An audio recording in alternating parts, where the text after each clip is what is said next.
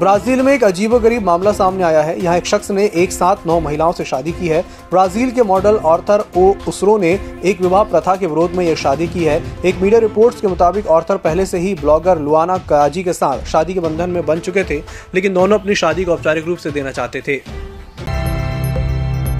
Supreme court ने Bombay high court के उस आदेश को खारिज कर दिया है, जिसमें कहा गया था कि किसी नाबालिग के ब्रेस्ट को कपड़े के ऊपर से छूने को यौन उत्पीड़न नहीं माना जाएगा। बॉम्बे हाईकोर्ट की नागपुर बेंच की जस्टिस पुष्पा गनेडीवाला ने पॉस्को एक्ट का हवाला देते हुए कहा था कि इस कानून के तहत अगर स्किन टू स्किन कांटेक्ट नहीं हुआ तो उसे सेक्सुअल हरासमेंट नहीं कहेंगे। ऐसे मामलों को पॉस्को एक्ट के तहत परिभाषित नहीं किया जा सकता। प्रधानमंत्री नरेंद्र मोदी ने गुरुवार को फार्मास्यूटिकल सेक्टर के पहले ग्लोबल इनोवेशन समिट में फार्मा इंडस्ट्री की तारीफ़ की। उन्होंने कहा कि देश के हेल्थ केयर सेक्टर ने जो दुनिया भर में भरोसा कायम किया है, उसी की वजह से भारत को दुनिया की फार्मेसी कहा जाता है। किफायती कीमतों पर हाई क्वालिटी और क्वांटिटी के मेल ने दुनिया भर में भारतीय फार्मा सेक्टर का ध्यान खींचा है।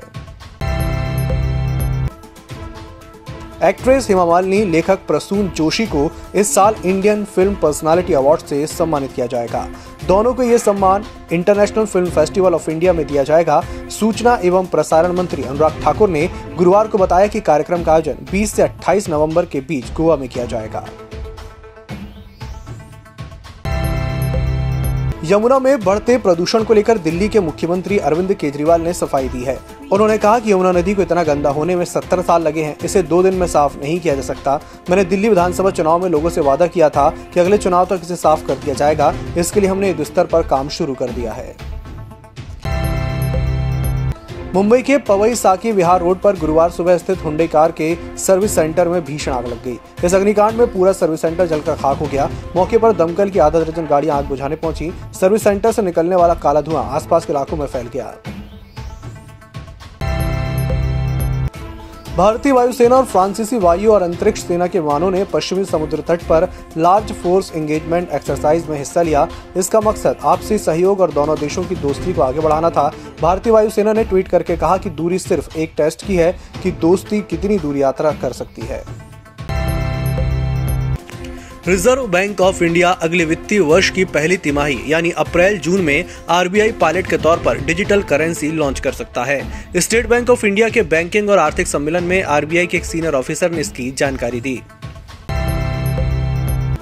बाज़ार का मूड आज पेटीएम ने खराब कर दिया। पेटीएम की एक तो लिस्टिंग खराब रही, दूसरे बंद होते समय इसका शेयर 20 परसेंट तक टूट कर बंद हुआ।